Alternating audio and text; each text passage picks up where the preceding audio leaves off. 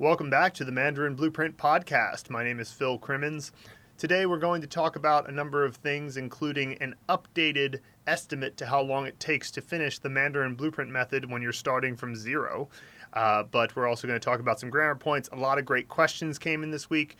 But first, just a little update on how things are going with the COVID 19 global pandemic uh, here in Chengdu, China. As many of you are aware, uh, because China was the first hit with the uh, epidemic, it's also seems to be one of the first countries to have gotten through the worst of it. So at this point, there are more cases each day. Uh, I'm recording this on March 23rd, so I think, or 24th, and so this should come out on March 31st. So I am a little bit behind, but when recording this, uh, there are far more cases coming into China that are from international flights. Locally transmitted cases are down to either zero or single digits each day. So, despite that, though, uh, people are remaining vigilant. They're still checking your temperatures before going into apartment complexes, and hand sanitizer is available everywhere. Uh, restaurants and places where people gather are slowly starting to open again. Um, you know, in Chengdu specifically, there was only a total of 145 people who had it ever. Uh, in the city, and they're all uh, have been well. Unfortunately, four people passed away, but uh, the remainder have all been released from the hospital um, at this point. So there are no more hospitalizations in Chengdu, save for a few that arrived directly at the international airport and were taken directly to the hospital when it was discovered they had the um, they tested positive for COVID nineteen in the airport. So uh, things are calming down here in terms of the uh, panic about it, and that's you know, well, there's never really a mass panic like that seems there has been in some places in the West. Uh, but the thing that I think is important to recognize this for those of you who are in Western countries and you're in the thick of it at the moment is that we now have evidence that a country can get through it. So there is hope. There's definitely hope for the future, regardless of where you are. The key is to just take it seriously, keep your distance from people, wash your hands a lot, you know, all the normal stuff that you know already. The point is, try not to think that you're any different from anybody else. Everybody needs to be following these uh, guidelines. And if you do, then there's evidence now, solid evidence that you can get through it and that you can flatten that curve and you know, get on to moving on with our lives and getting the economy back in order. And also, there's a bit of evidence for that is that the pollution levels have been going back up in Chengdu, which you know is a sign at least that the uh, economy is starting to turn back into its old self. So. Uh, that's the update about COVID 19 from Chengdu. And now I'd like to talk to you guys about something that we're actually quite excited about. So, as many of you know, we released the intermediate course of the Mandarin Blueprint method uh, about two months ago. We released it in two parts, so it was about two months ago that we finished releasing it. And what we've done is we've analyzed everything that needs to be uh, learned and reviewed in the Mandarin blueprint method and come up with an estimate about how long it takes because that's a very common question. People will ask, how long does it take to go through the Mandarin blueprint method? So, first, I'd like to create a frame of reference for this because there are estimates about how long it takes to learn a language that are created by the Foreign Service Institute of the United States Department of State. So, what I'll put on the screen here is a map of some languages in Europe and Asia and Africa that are uh, considered to be more difficult or less difficult to learn uh, from a native English speaker's perspective.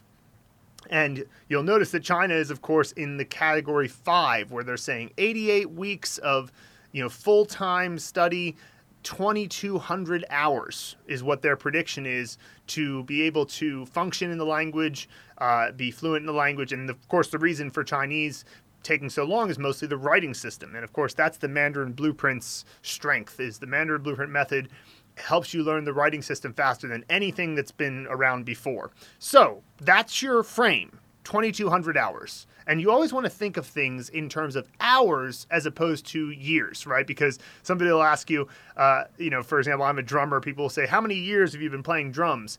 And well, I started when I was nine and I'm 32, so I could say 23 years.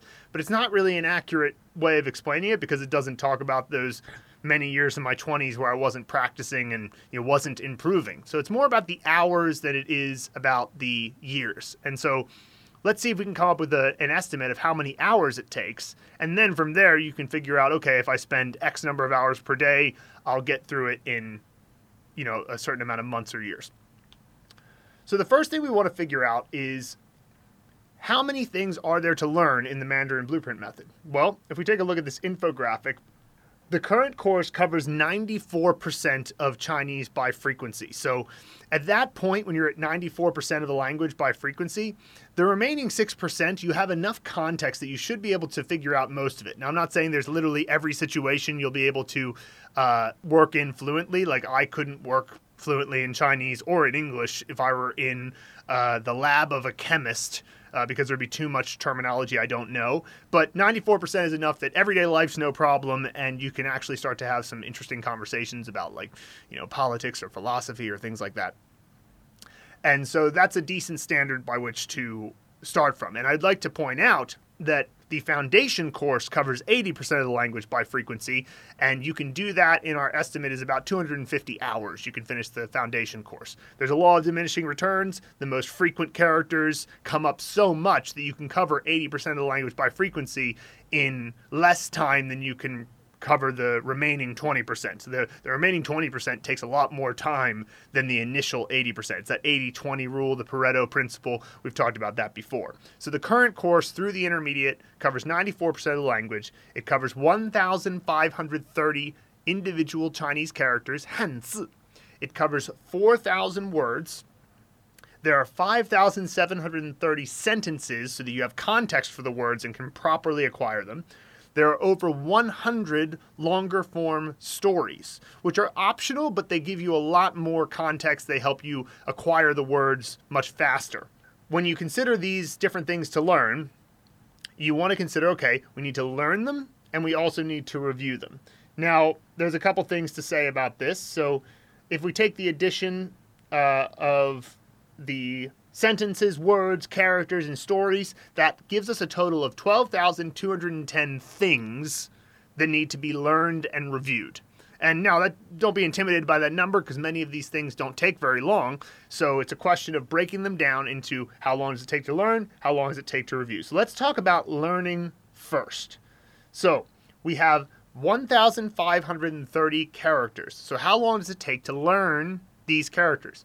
Well, Learning an individual Hanzi by the Hanzi movie method is faster than was ever possible before because we have a full mnemonic system to learn the pronunciation, the pinyin final and initial and uh, pinyin tone, or the uh, one of the five tones.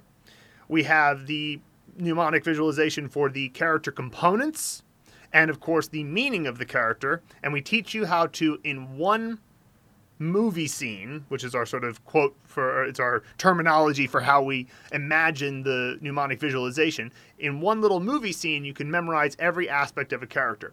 Now, at this point, we've had uh, loads of case studies that we've done with many of the clients on the course, and we always ask them, How long does it take you to learn a character? Now, the most common response we get from people is 30 seconds.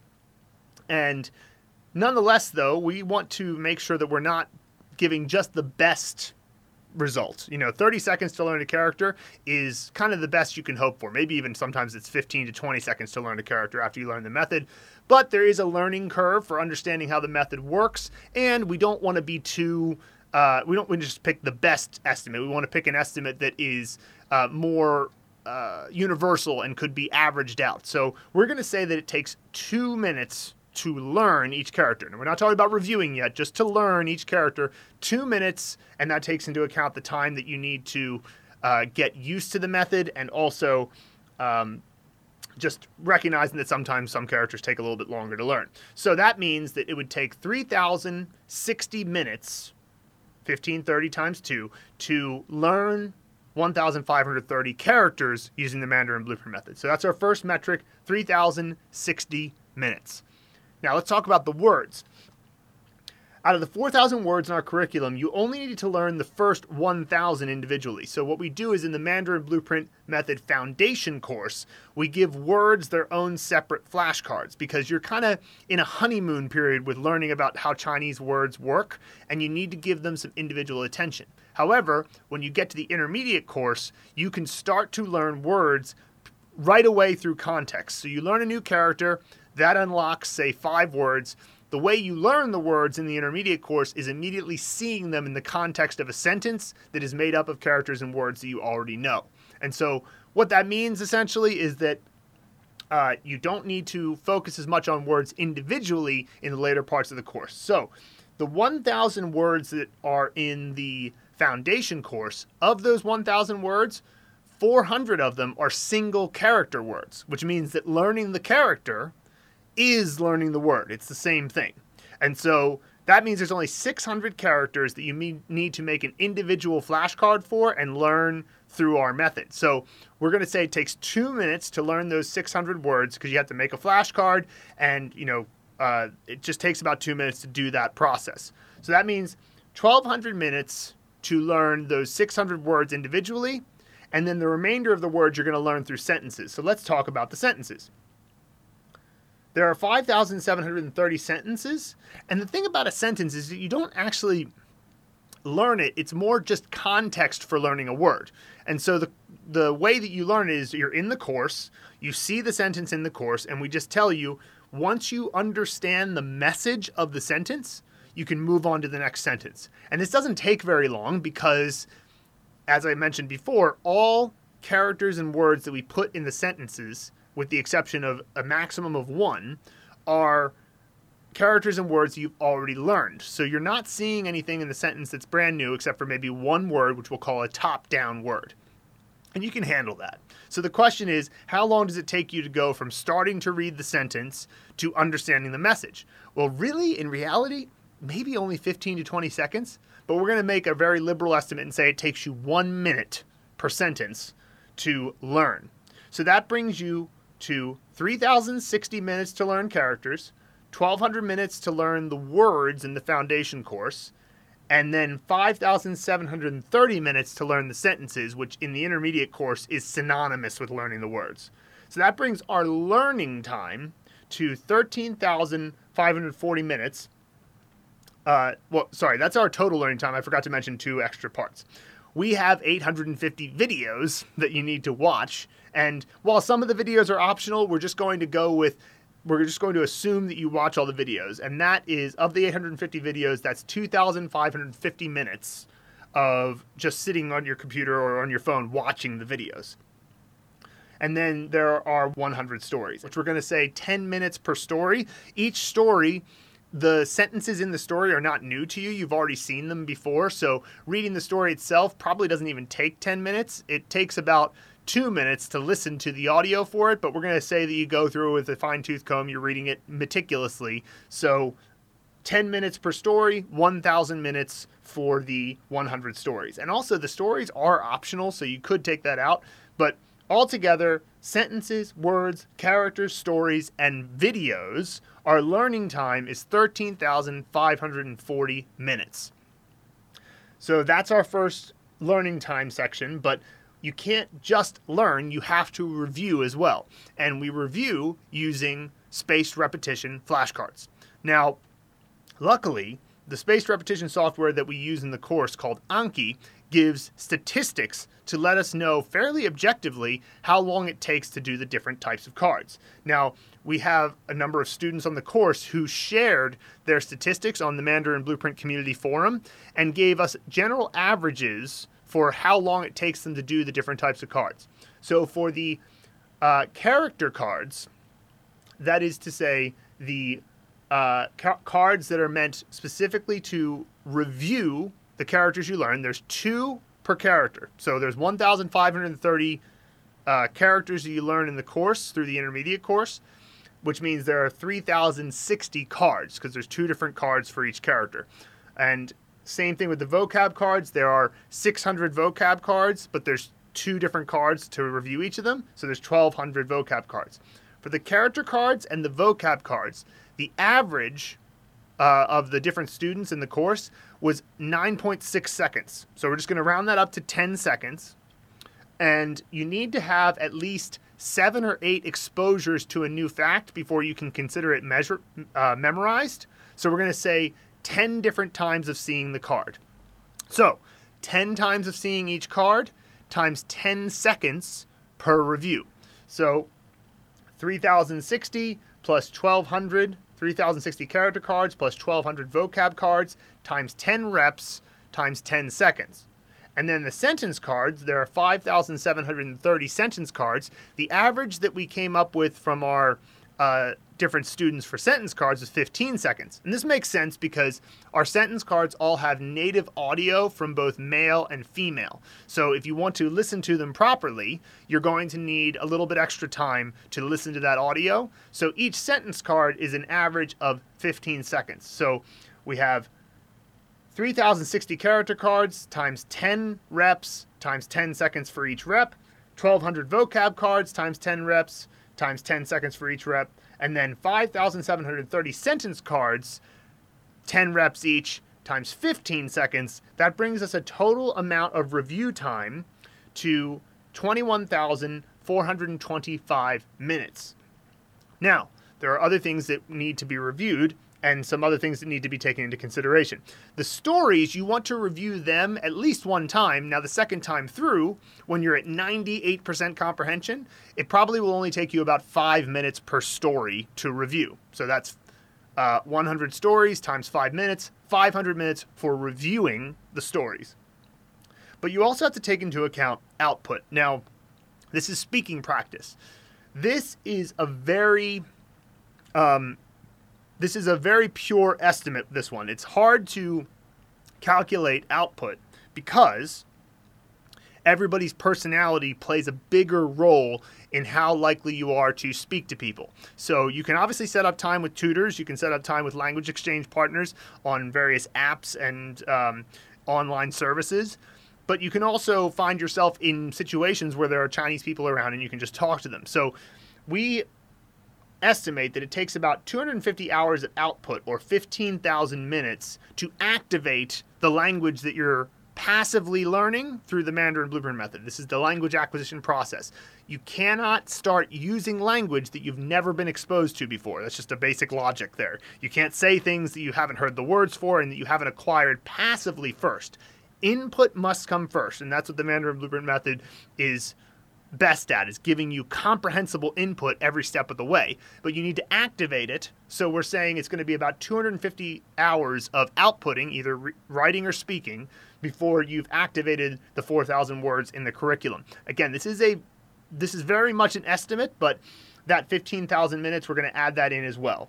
So we have 21,425 minutes of flashcard reviews, 15,000 minutes of practicing speaking and writing, plus 500 minutes of reviewing the stories brings us to 36,925 minutes of reviewing time. So we take the 13,540 minutes of learning time plus 36,925 minutes of reviewing time, which brings us to 50,465 minutes total to get through the Mandarin Blueprint method as an average estimate. Now, that in total of in number of hours, that's 841 hours. 841 hours as our final estimate there for how many hours does it take. First of all, again, compare that to 2200 hours that the FSI puts forward. But remember that this is a, an estimate based on a distribution. So on every layer, there's going to be some people who do it faster and some people do it slower. Maybe some people are faster at learning, but they're slower at reviewing. Uh, maybe some people are faster all around and, or slower all around. But we did a number of uh, sort of one of the students on our course, Petri. He is a a risk management analysis, uh, I believe, a master's student right now. And he helped us by doing these big distributions where you do a number of random scenarios where people are falling somewhere on either side of the average. And he came up with a very similar number to this. So it, it is a solid estimate based on uh, the data that we have. However, of course, it's a it's still an estimate. So we're not saying it's absolutely guaranteed to be 841 hours, but it should be around that on average for all the students in the course.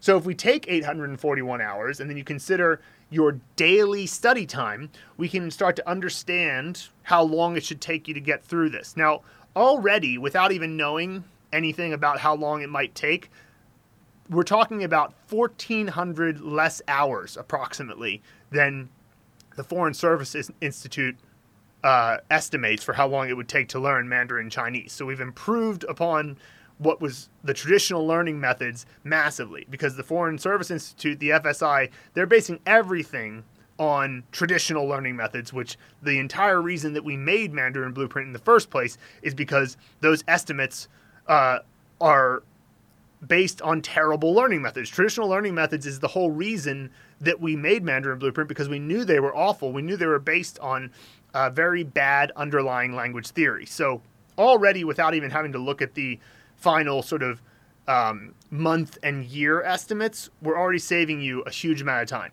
But let's just break it down. So if you spent one hour a day, that would obviously be 841 days, which is two years and six months approximately. Now, if you spend two hours a day, you cut that in half, one year and three months to get to the point where you're at 94% of Chinese by frequency.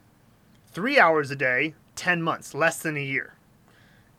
Now, that's probably the most that anybody can do, but we are going to have the occasional close to full time student. So if you had six hours a day, you could do it in five months, less than half a year. And if you spent eight hours a day, you could do it in four months. Now we're not we know there's not many people who can do this completely full time, but just consider that it is possible if you just said, okay, I'm going to take four months and make my entire goal in life just to become literate and fluent in Chinese, you could do it in four months, which is really um, quite an amazing thing.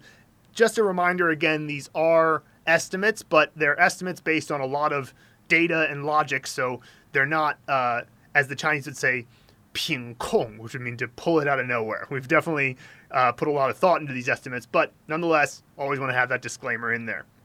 So those are our estimates for how long it takes to finish the Mandarin Blueprint method. Next, we're going to move on to a new grammar point.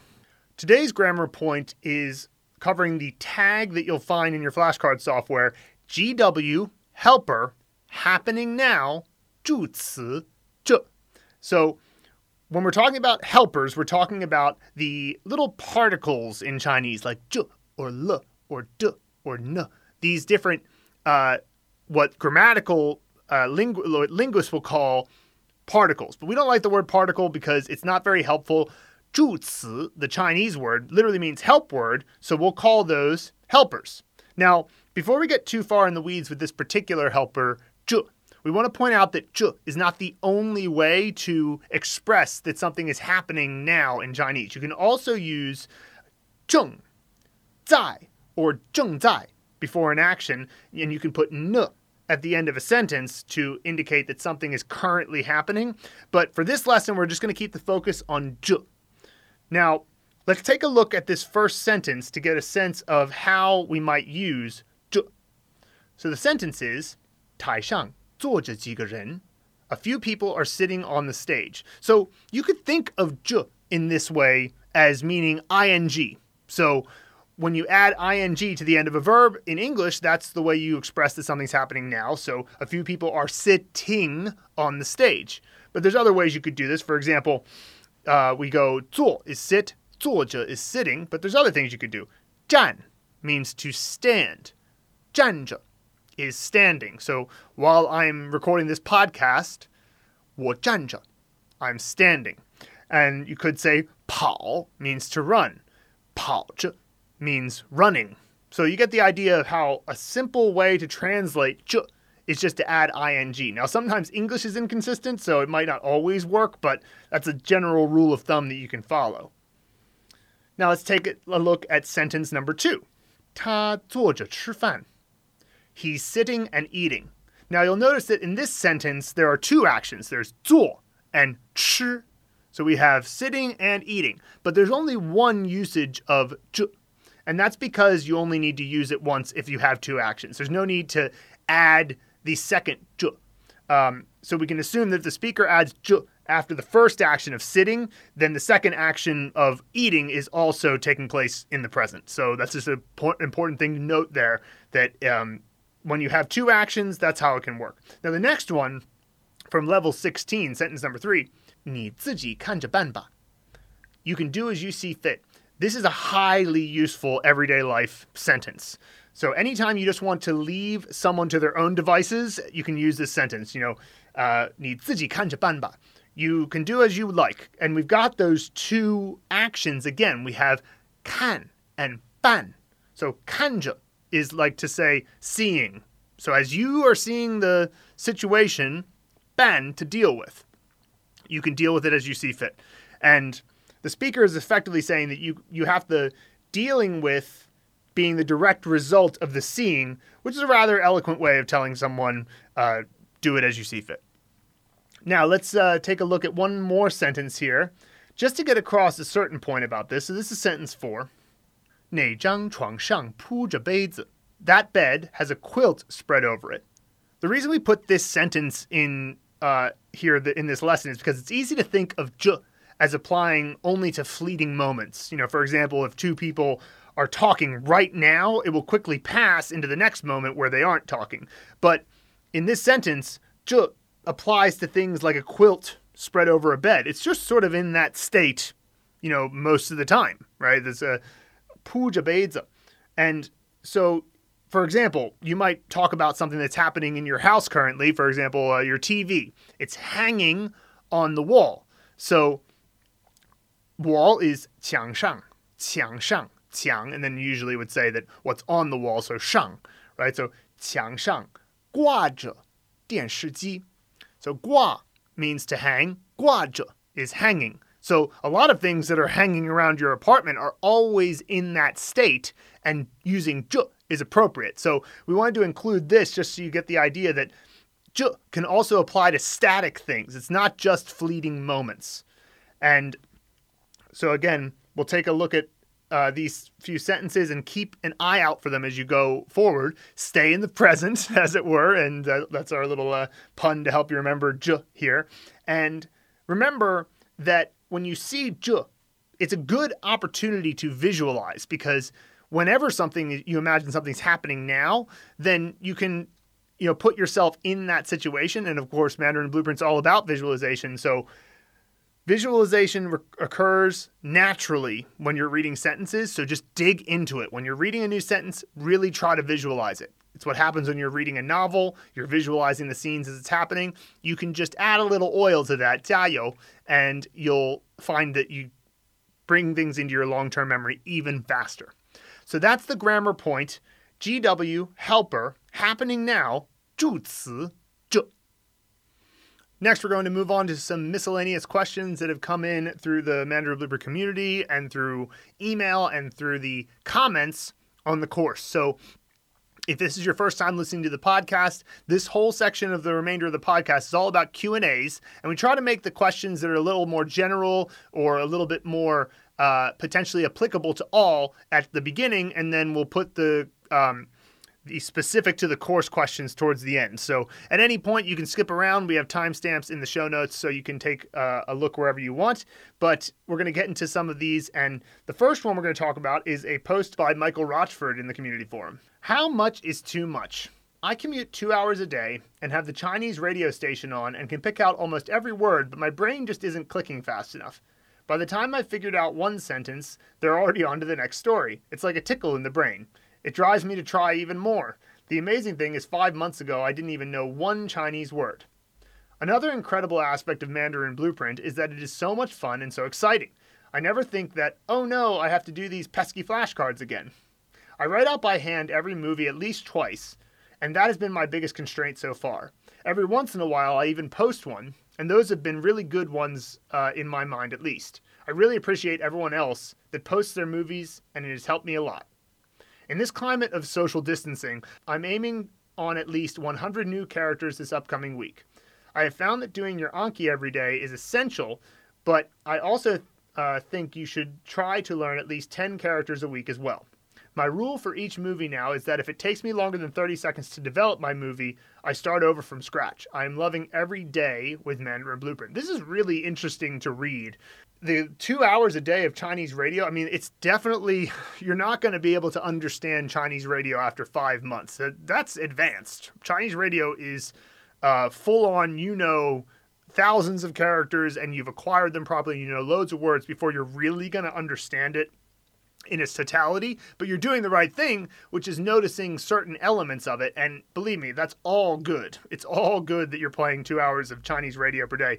Keep that up. That's all that's going to happen is you're going to recognize more as time goes on. So, and as you continue to get more characters and words in your arsenal, they're going to come up. It sometimes feels amazing. There are certain times where you're like, I felt like I just learned that word and then I heard it immediately. And the reality is that you pro- that word probably came up before and you just didn't know it, so you didn't recognize it. But the more words and sentences and and characters that you get into your arsenal through the Mandarin Blueprint method, the more opportunities there are to learn when passively listening to Chinese radio. So uh, don't feel bad about the fact that it's hard to keep up with. You're still you know in the early days, but uh, that's great. That's a great habit. So keep that up and uh, first of all, thrilled to hear. Second of all, thrilled to hear that you're uh, enjoying the flashcards. Like the fact that it's not feeling like a burden is great. And of course, it makes sense because the flashcard reviews are representations of real knowledge that you're learning uh, and that you're putting into your long term memory. So your initial learning is still short term memory, but when you get the reviews, especially when you get to about seven or eight times that you've seen the card, it's entering into your long term memory, and they're called uh, mature cards in spaced repetition software. So uh, uh, you can look at your analytics actually, and you can see what percentage of the cards you've done are mature. And when they're mature, that's what essentially saying it's in your long term memory banks. And so the fact that you're not finding that uh, to be uh, frustrating or annoying or a burden, that's fantastic. That's great to hear. Now, I will say that you said your biggest constraint so far is that you're writing down every movie scene at least twice. And uh, far be it for me to say that this is something that you shouldn't keep doing if you're enjoying doing it. Uh, but you can stop if you want. You can just try to keep the memory in your head because the whole point of mnemonic visualization is to try to mimic how actual memories work. So imagine this if you couldn't just remember things based on how vivid the actual experience was, then you would have to review your life in order to remember things. So if if you imagine like okay, when I turned 26, I went to a theme park and went out with several friends uh, and we had a great time. Well, if memory wasn't uh, strong enough to just remember that on its own, then I would have to review that. Oh yeah, when I turned 26, I had this great time with my friends, and then like let me put that in an Anki card just so I remember that particular point. No, of course that's ridiculous. You just remember it because the people and emotions and visual memory are all so vivid that it just stays in your long term memory as it is. So when you make a great mnemonic scene and then remind yourself of it a few times when you do your Anki cards, then theoretically you shouldn't have to write anything down. Because if you had to write all of them down, that just slows down the process quite a bit. So it's no wonder that's your biggest constraint. But maybe, Michael, you can trust yourself enough at this point to not have to uh, do this put that much effort into it by writing it down even twice. You maybe try starting to write it down just once or even just not trying to write it down. And sure, you might forget them a little bit more often, but you'll still have about a 90 to 95% retention rate using Anki, and that's pretty darn good. And so it looks like you're setting some goals. And yeah, it really is nice that people are sharing their scenes. You know, maybe what you can do is just when you have a really good scene, write that one down and share it and then uh, that helps other people. So that's a good reason to do it. That's not just about your own personal study experience, but um, yeah, again, like if that's holding you back, you can drop that habit, especially now. You're pretty far into the course, and uh, yeah, you could. T- 100 new characters a week sounds like a lot when you first hear it, but um, you know, you divide 100 by seven days, and it's less than you know 20 characters per day, and less than 15 characters per day, right? So. Uh, that's not so that's not so hard, right? It's like a you know if it's a, a minute to two minutes to learn each character, uh, even if it was just 15 characters per day, that's only 30 minutes of learning time. Now, obviously, you got your reviewing time as well, but it's definitely possible. It's definitely very, very possible. So, thanks so much for that, uh, Michael, and we're so glad that you're enjoying it. Next, we have a comment from Rebecca Weeble on level 22 unlocked conversation connectors. And this is a really good point. I might actually, this is uh, something we've been thinking about changing. So here's what she says. I resuspended all my Anki conversation connector cards because they were doing my head in. I guess Rebecca is from the UK. They just weren't sticking, and my Anki sessions were taking way too long as I kept getting them wrong. Repeat, repeat, repeat, and then repeat again in three days' time where I'd get it wrong again. I struggle to remember the order of a string of characters that don't easily line, uh, align with the English meaning. However, now I'm wondering if not learning conversation connectors is impacting my comprehension of the stories, etc. I can read all the characters and the pieces, but I'm often not comprehending exactly why some of the sentences what some of the sentences mean. After reading these conversation connectors above, I wondered if my lack of them was the reason for this or is it just you are using secondary meanings of the characters that I don't know. Either way, I'm quite frustrated at the moment. Here's my attitude towards the conversation connectors. I think we may have made a mistake by introducing them so early because we start introducing them in level 13 and we're like, hey, look at this conversation connector. And a conversation connector to remind people who don't remember, that's something like if you say, to tell you the truth, in my opinion, well, if you ask me, and the idea is that we you say these things to give yourself buy yourself some time when you're speaking, but the problem is that they don't have much substance to them, which is kind of the point. It gives you something that doesn't have much substance so that you can you have something to say while your brain is searching around for the substantive thing to say. And uh, the way the conversation connectors are when you're in the early stages if you're finding yourself frustrated with them it's probably because they don't have enough substance to them and they're therefore not that memorable. And so my attitude is really like you're probably not speaking by level 13. You're not to the point where you're doing a lot of speaking practice. So we probably shouldn't have introduced them quite that early. Um, in retrospect, you should probably focus on the conversation connectors when you're further along in the course and just kind of do them like add one new conversation connector a day starting from like level 30 or something. So uh, if you're in the course and you're finding the conversation connectors to be a little bit too difficult, uh, what you can just do is leave the conversation connectors till you're at a more advanced place in the course and then add like one or two per day starting I would say around level 30. And then if you do it that way, you'll probably find them to be a lot less of a challenge. There's no need to add several per day and all of that. So thank you for bringing that up, Rebecca. You're uh, absolutely right to find them a little bit frustrating at this point. Next, we have Deborah Driscoll on new vocabulary unlocked for 记住. So I gave her a little explanation. She had this question where she said, "What's the difference between 记住 and 想起来?" Uh, because both of them sort of mean to remember, but there is a slight difference. Now, 想起来. First of all, we have 起来, which is a kind of suffix that you can throw after a verb. Um, and so the way she thought of it here uh, I mentioned that 想起来 is more like recall. So you already knew something and you recall that thing from your long-term memory, whereas 记住 is more like a an active memorization, like you know, 记住我说的话, like memorize what I've said here or remember what I've said here. It's a bit more proactive, whereas 想起来 is like a recalling a memory from your unconscious. And so she said this is a good way to remember it in 想起来 your thought is xiang, and it's brought up 起 out of the depth of your memory and comes lie back to you. And I love how Deborah is recognizing that with Chinese words, there's often a logic to them that isn't necessarily obvious until you think about it, but it's such a fun experience with Chinese to play around with the fact that uh, many of these different characters, when you put them together and you combine their meanings, they're super logical and they're uh, quite interesting. They make you think about uh, things like what is recollection really? You know, what is memorization? It's it's remembering something so that it lives in your brain, which is what 记住 means. And what does it mean to recall? Well, it's to think and have it rise up from the depth of your memories and come back to you. So I love that the way she's already thinking, and you're going to keep thinking about like that as you move forward. So uh, keep enjoying those types of revelations, Deborah. Next, we have Joe Sutcliffe on Simple Final U chu. So this is in the pronunciation mastery uh, course. He says, "Why is the bu in ni chu a fifth tone?" Would it not be second tone as it precedes the fourth tone? Thanks. Well, anytime you have the structure of verb, bu, verb, or adjective, bu, adjective, it's going to be fifth tone. So, chu is a verb to go. Chu bu chu is another way of saying, are you going or not? So, I could say, ni chu ma, which is the same thing. That's also, are you going or not? Or I can say, ni chu bu chu.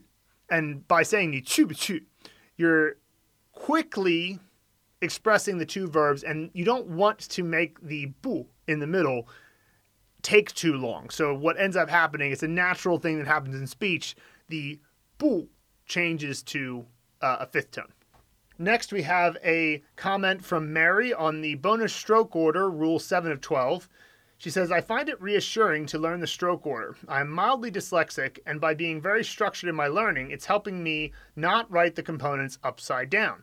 Uh, yeah, it's, you know, it's interesting. We've had a few questions come in from people about um, the use of, or whether or not dyslexia influences learning Chinese. And it's certainly uh, less difficult, apparently. You know, I'm not dyslexic, so I can't specifically say, but according to a few people who are uh, suffer from dyslexia, it's not as difficult to read Chinese compared to other languages like English.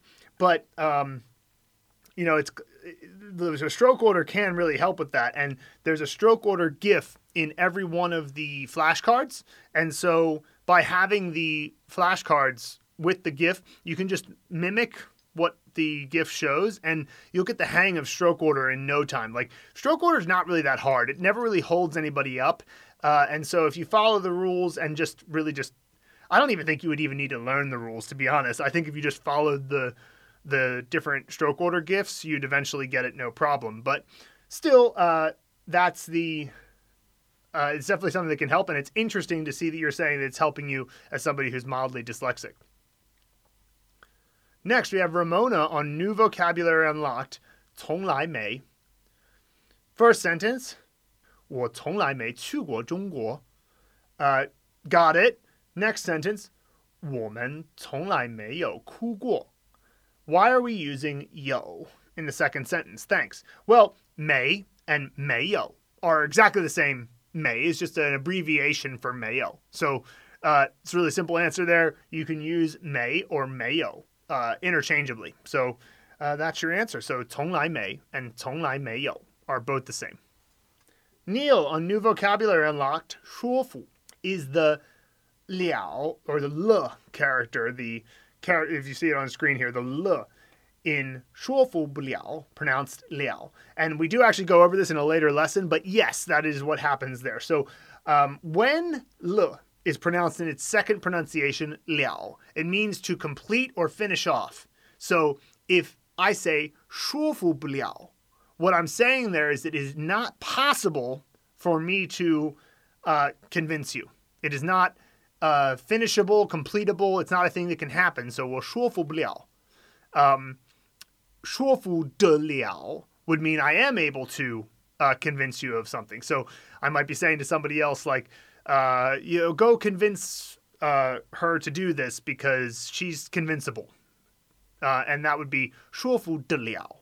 And shuofu bu liao is the opposite. It means you can't possibly convince somebody. And really, you could put any number of verbs there. So the, most common one to, that has bu liao is shou bu liao. Shou bu liao means I can't take it, right? I can't uh, continue. Because shou means to take or accept something. So well, shou bu liao means I can't handle it. I remember one time when I was uh, doing a jam session at a, a, bar in Chengdu a few years back. Uh, inside, it got it was starting to get really loud and really smoky because in China you're still allowed to smoke in bars. And uh, she just, I, I was standing outside the bar and she came out and she was just like, "Oh, 受不了," because it was too loud, too smoky, and she just didn't, she couldn't handle being in there anymore. And that's probably the most common word you'd use with 不了. But really, when you see verb bu or de followed by that character, that's when it's pronounced liao. And uh, obviously, we always teach the most common pronunciation of a character, like uh, this. This one, the most common pronunciation is l, obviously, because uh, it comes up all the time. But there is this alternate pronunciation of liao. David Chang on level 13 complete. He left two uh, comments here. The first one was, I found this level quite challenging to progress through. There are a lot of sentences which makes the Anki review more involved. By the end, it got easier, but there's definitely more work with all the grammar building cards. And then uh, his next comment was, "Ha! Of course, the very next video answers my question." So level 13 is special because we uh, say level 13, you should do every single sentence in the grammar building uh, sections, which are either the It's a Word lessons or the New Vocabulary Unlocked lessons. And then starting in level 14, we say, hey, how did that feel doing all of those uh, different cards? And uh, if you don't want to do so many, we're going to give you required sentences and optional sentences. So therefore, you have less sentences moving forward. And uh, you know, so David essentially came up with his understanding of like, okay, that seemed a bit much. So David, you should just do the required sentences then moving forward. And uh, it is useful to do the optional sentences, but what you can always do is go through the whole course just doing the required sentences, and then after that, to get more content, go back and do the optional sentences, which at that point you'll be so much better at reading that you'll be able to fly through them. And uh, it's always good to get more comprehensible input, just makes you more fluent, makes you more literate And uh, it was pretty funny to to see that um, comment there because it made me think, okay, good, we designed this course uh, not too badly. Next, we have a comment from William Edmeades on vocab unlocked from Bay, which is a character that means uh, aggrieved or sad. He said, I wanted to say I love the way sorrow is described in this sentence. So the sentence is, 丈夫死了两年后， 她终于从悲伤中走了出来. This sentence means after her husband died, two years after her husband died, she finally uh, was able to move on from her grief. And uh, he said and the way it's expressed is 走了出来，从悲伤中走了出来. So from the midst of grief, walk out.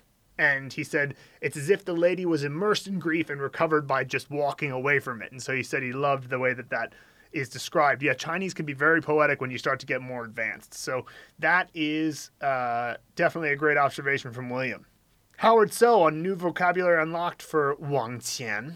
He said i've always found it curious that qian means before when used in a time context for example yi qian or qian tian but means ahead when used spatially, 前面,往前.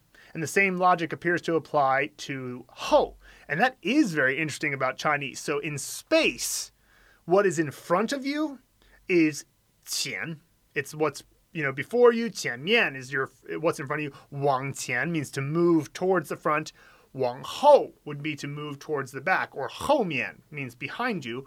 But 后来 or 以后, these things mean well, 以后 particularly means the future, means things that are happening in the future. And it's very interesting that, uh, you know, that is spatially and time wise, they're opposites. And I don't really know how to conceptualize that. Obviously, in uh, English, we say ahead for both space and time, and we'll say behind for both space and time.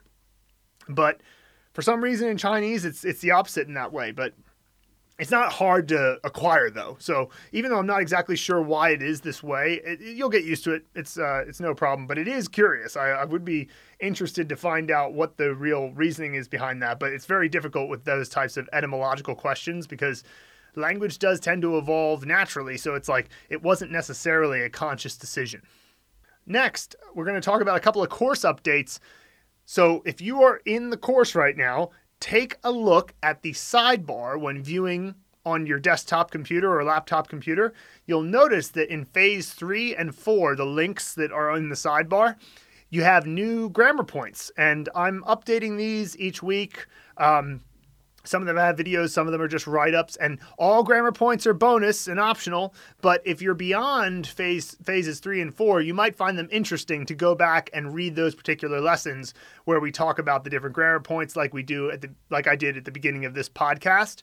So that's the primary update on the course is that those grammar points are getting updated, you know, on a weekly basis and I'm writing more of them and uh, just check them out and you might find them quite fascinating to look through. But remember, grammar points are always optional, always optional because you don't acquire language by first trying to conceptualize it academically, which is what you're doing when you're learning a grammar point, and then learning. you do it by uh, seeing a lot of sentences where you understand the message, and then you look at the grammar point and go, "Oh yeah, yeah, I know this, I get it," and then it maybe gives you a little bit of a little bit of a boost towards understanding it in the future. But it's really important to recognize that it should always be first understand, then solidify with the grammar point. It's not about first looking at the grammar point and then seeing sentences with it, that's putting the cart before the horse. So just always remember that. And if you want to skip the grammar lessons entirely, no problem at all.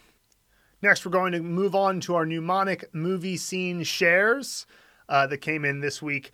As a reminder to everybody, there are many people who are leaving comments on the first 12 levels of the course, all of which already have a video. So we're not going to share those, but if you're in the course and you want to see, there are people leaving comments all the time sharing their movie scenes for the first 105 characters. We already have videos, so it's unnecessary for us to add more videos to that section of the course. However, if you're on the course, make sure you look at the comments for sure. We're going to talk about the movie scene shares that come after character 105, and they'll eventually become course content as well. So it's a, a fun way to kind of both answer people's shares and also create new content for the course. So we'll start with Deborah Driscoll on Make a Movie U, which means jade. The unicorn, U, bows down its head to the king, and a drop of magic liquid jade falls from his horn and turns the king's crown into jade. So I love it. So the unicorn is her representation of the YU Uh, initial. I assume this is taking place in the backyard of her childhood home. She didn't mention that, but that's the uh, assumption based on um, the rules of the Hanzi movie method. And then we got the king, which is the representation of Wang, and the drop that falls from the unicorn's horn, representing the uh, drop component. And of course, it's liquid jade, and it turns the king's crown into jade. So that's the representation of the meaning. Short, simple, great, to the point, and this is a fairly simple character in its appearance, so uh, even more of a reason to make the mnemonic scene simple. Great job, Deborah. Next, Kika Bisogno on Make a Movie for Dio, which means to lose. Diana Ross, DI, is driving a go kart outside the entrance of uh, Mom's Gourmet Store, which is her representation of OU. So uh, I got all of that there, and the go kart is a representation of Chu, the bottom component. So she's driving the go kart outside the entrance of my mom's gourmet store while screaming and brandishing a pruning knife, the top component, all the while warning people that if they don't want to lose their heads, they shouldn't try to stop her. She's definitely gone mad. And uh, just to visualize the idea of losing heads, you might want to have her actually chop a couple of heads off. You can make it like claymation and not gory if you want, but uh, you know, the idea of losing your head or you know, um, and there's also the losing your head as in going mad as well. So there's a couple of layers of meaning there. Uh, but sometimes you want to make sure there's a visual representation of it too, uh, not just her speaking those words. But it sounds good. I like it.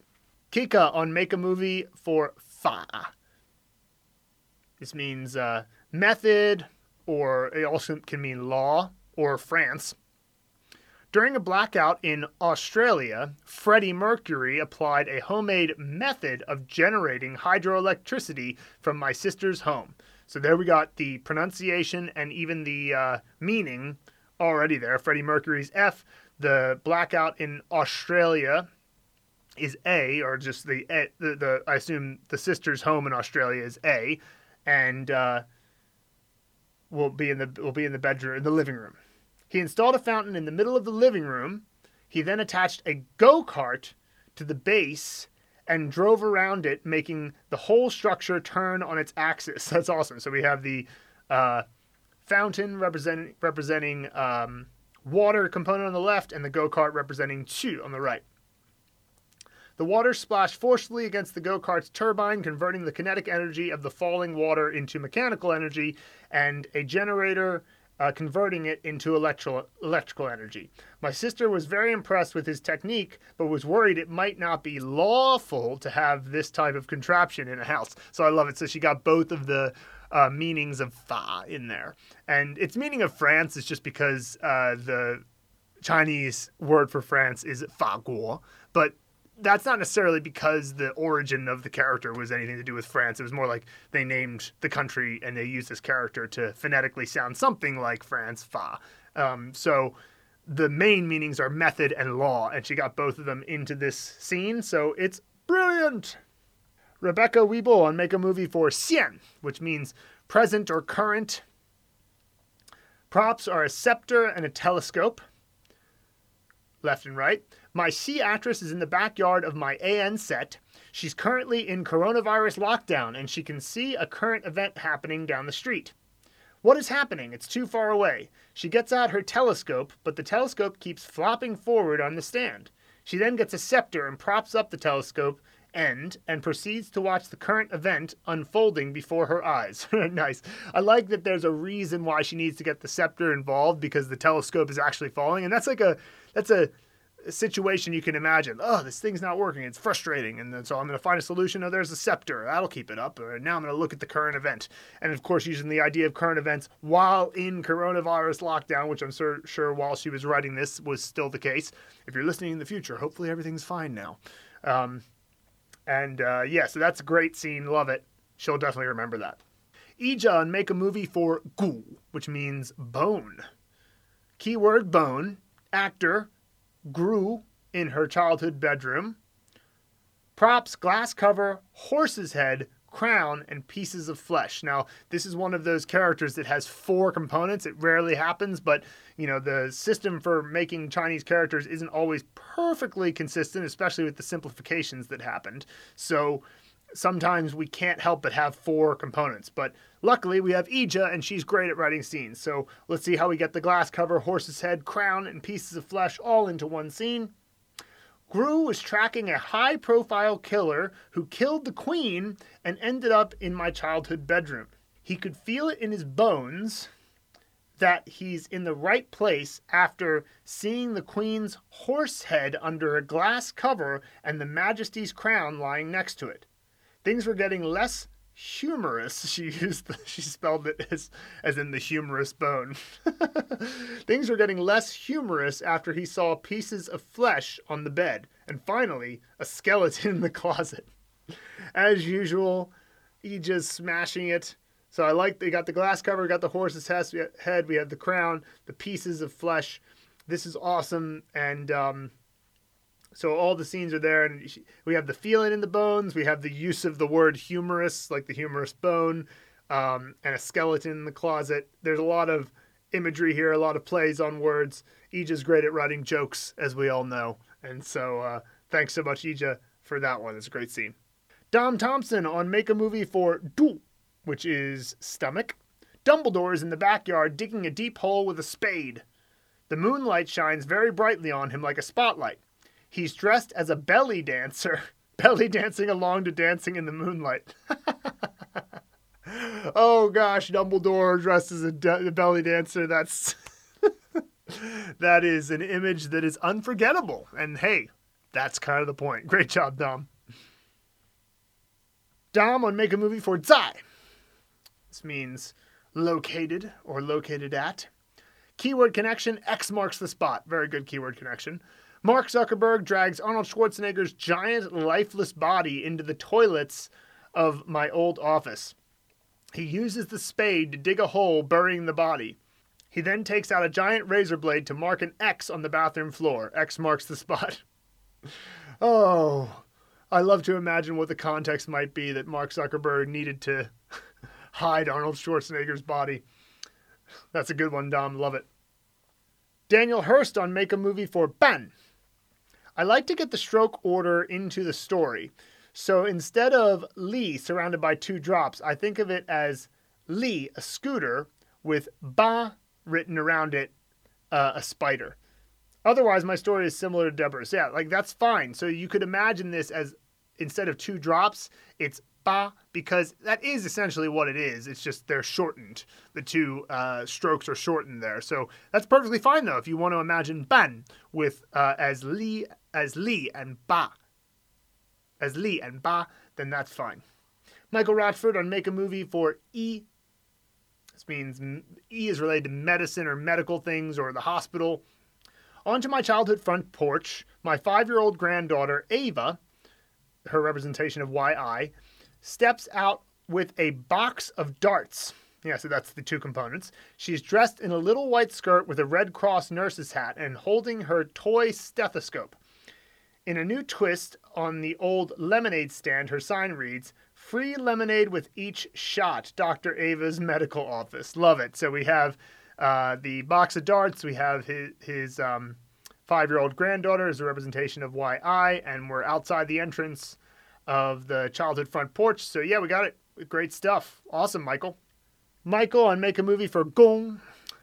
Gene Autry, G. College dorm, ONG. Athletic field outside. Gene is trying to pledge a fraternity in my college dorm. The hazing consists of the pledges showing an arrow, E, from a bow while sitting on a toilet, which is the other component, and while wearing a horse head. No one hit the target, but it was sure fun watching. I'm sure the beer didn't help any. Nice. So, uh, of course, we're in the college uh, dorm, so the hazing getting involved is related to the location and just using the set. That's recognizing that this is the type of thing that might happen in a set.